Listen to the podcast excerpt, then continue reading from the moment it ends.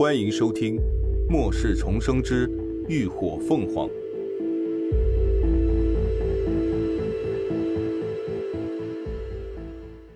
第三十六集：背后下黑手。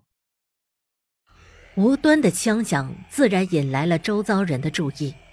那光头一见林鸾手中有枪，立时目光灼灼，眼中的贪婪毫不掩饰。如果他手里有枪，还用得着怕丧尸吗？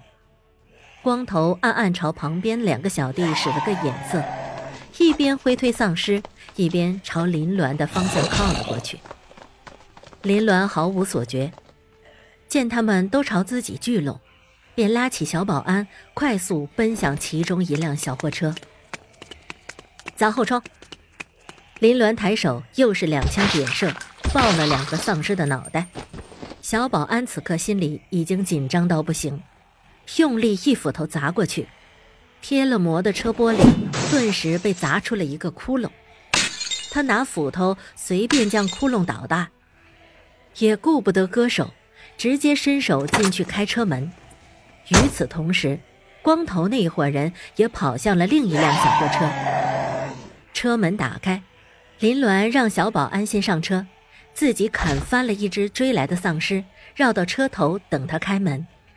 可就在这时，不知何时出现在他身旁的光头突然挥起手里的铁棍，狠狠敲向他的脑袋。但下一瞬，林鸾的身影却突然消失了。砰！铁棍失去了目标，顺势砸在了车门上，顿时将铁皮敲凹了一大块。光头的心跳也跟着那声脆响猛地漏跳了一拍，目瞪口呆。人呢？明明就在眼前，怎么现在不见了？砰！枪声骤响，咣当！紧接着就是光头那一声凄厉无比的惨叫，和铁棍落地的脆响声。光头满脸惊骇欲绝的看着眼前人。只觉得自己活见鬼了，莫名消失又莫名出现，还一枪射穿了他的右手。林鸾神色冷峻无比，他刚才的注意力都集中在丧尸上，根本没想到提防光头一伙，哪想到他竟在他背后下黑手。若不是他正好从车窗瞥见了倒影，及时躲进空间，恐怕此刻他已经脑袋开花了。啊！呃，别别别杀我！呃呃，光头痛苦的捂着手腕，急急朝后退，嘴里不住的求饶。呃呃，这这是误会，呃，你听我说。林鸾却根本不想听他的废话，牙一咬，抬手又开了两枪连射，子弹扑哧扑哧，瞬间没入了光头两个膝盖骨中，伴随着连连惨叫。光头扑通一声瘫倒在地上，两只裤腿瞬间被鲜血染。看了眼后头被鲜血刺激的愈发疯狂的丧尸，林鸾不再理会，快速拉开车门爬上车。车里的小保安根本没看清楚是怎么一回事，一脸疑惑不解。林鸾也不解释，撬开方向盘下的护罩，强行扯出三根线，两根电源线一连。就用火线去触碰点火，这门技术前世他练习过无数次，早就已经得心应手。汽车引擎很快就响起轰鸣，顺利的发动了起来。林鸾紧握方向盘，油门一踩，撞翻前头两只丧尸，车轮碾压而过，车身颠簸了几下，留下满地的碎骨烂肉，扬长而去。另一辆货车也顺利的发动了起来，车上的两个小弟见东哥枪抢不成，反倒被打残了，还哪敢停留，连忙紧随其后，朝着大门驶去。啊！救我！呃，救我！救我！别丢下我！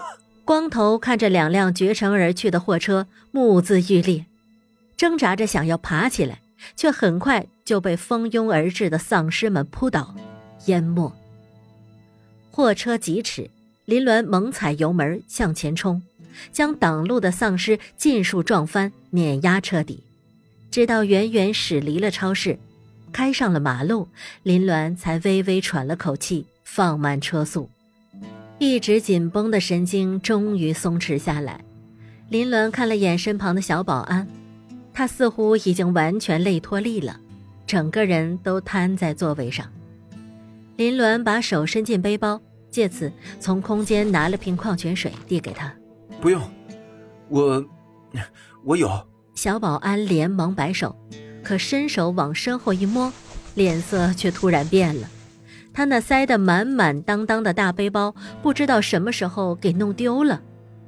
林鸾看着他那又快哭的表情，有些无语，直接把水丢进他的怀里，自己也摘下了帽子和口罩，开了瓶水漱了漱口，慢慢的喝了起来。此时已经是凌晨四点半，天色渐亮，天地之间都笼罩着一层雾茫茫的颜色。有些压抑的让人喘不过气来。马路上，不时能看到晃晃荡荡、踉踉跄跄的身影，或游荡，或抢食，或追逐。到处都是血腥和惨叫，整个世界正在陷入一场极度的恐慌之中。一夜之间，末世降临，林鸾感觉到身旁人不时投来的视线。出声问道：“你要去哪儿？”小保安冷不丁的被他一问，先是愣了一愣，才明白他的意思。他低下头喃喃道：“我也不知道。”林鸾皱了皱眉：“那你在这里还有什么亲人和朋友啊？”小保安摇了摇头，顿了好一会儿，才开口道：“唉，我爸妈死得早。”我从小跟我爷住在乡下。年前我爷爷走了，我叔载我出来干保安的。可现在他叔叔也不在了，他彻底成了无家可归的人。林鸾见他情绪低落，便不再说什么。货车又持续行驶了十多分钟，远远的已经能看到别墅区的外墙了。这时，小保安突然转过头看向林鸾，神色有些紧张。那个，我，我能跟着你吗？林鸾挑眉，上下扫了他一眼。想要在末世安然行走，光靠他和秦叔几个人是不行的。队伍肯定是要收人，但前提是收的人得是助力，而不能是累赘。小保安见他一脸迟疑，心里越发紧张了起来，声音都隐隐的带上了颤抖。我不会给你添麻烦的，我能打那些怪物了。吃的、吃的、喝的，我也会自己找，绝不会连累你的。而且，而且我有力气，能帮你干活。我，我以后就认你做老大，你让我做什么，我就做什么。老大，你就带上我吧。林鸾瞬间被这称呼雷到，带着审视的目光又看了他一眼。你说。我让你做什么，你就做什么。小保安点头如捣蒜。是。林鸾眯起眼，似笑非笑，然后淡声道：“那我要让你杀人呢，你敢吗？”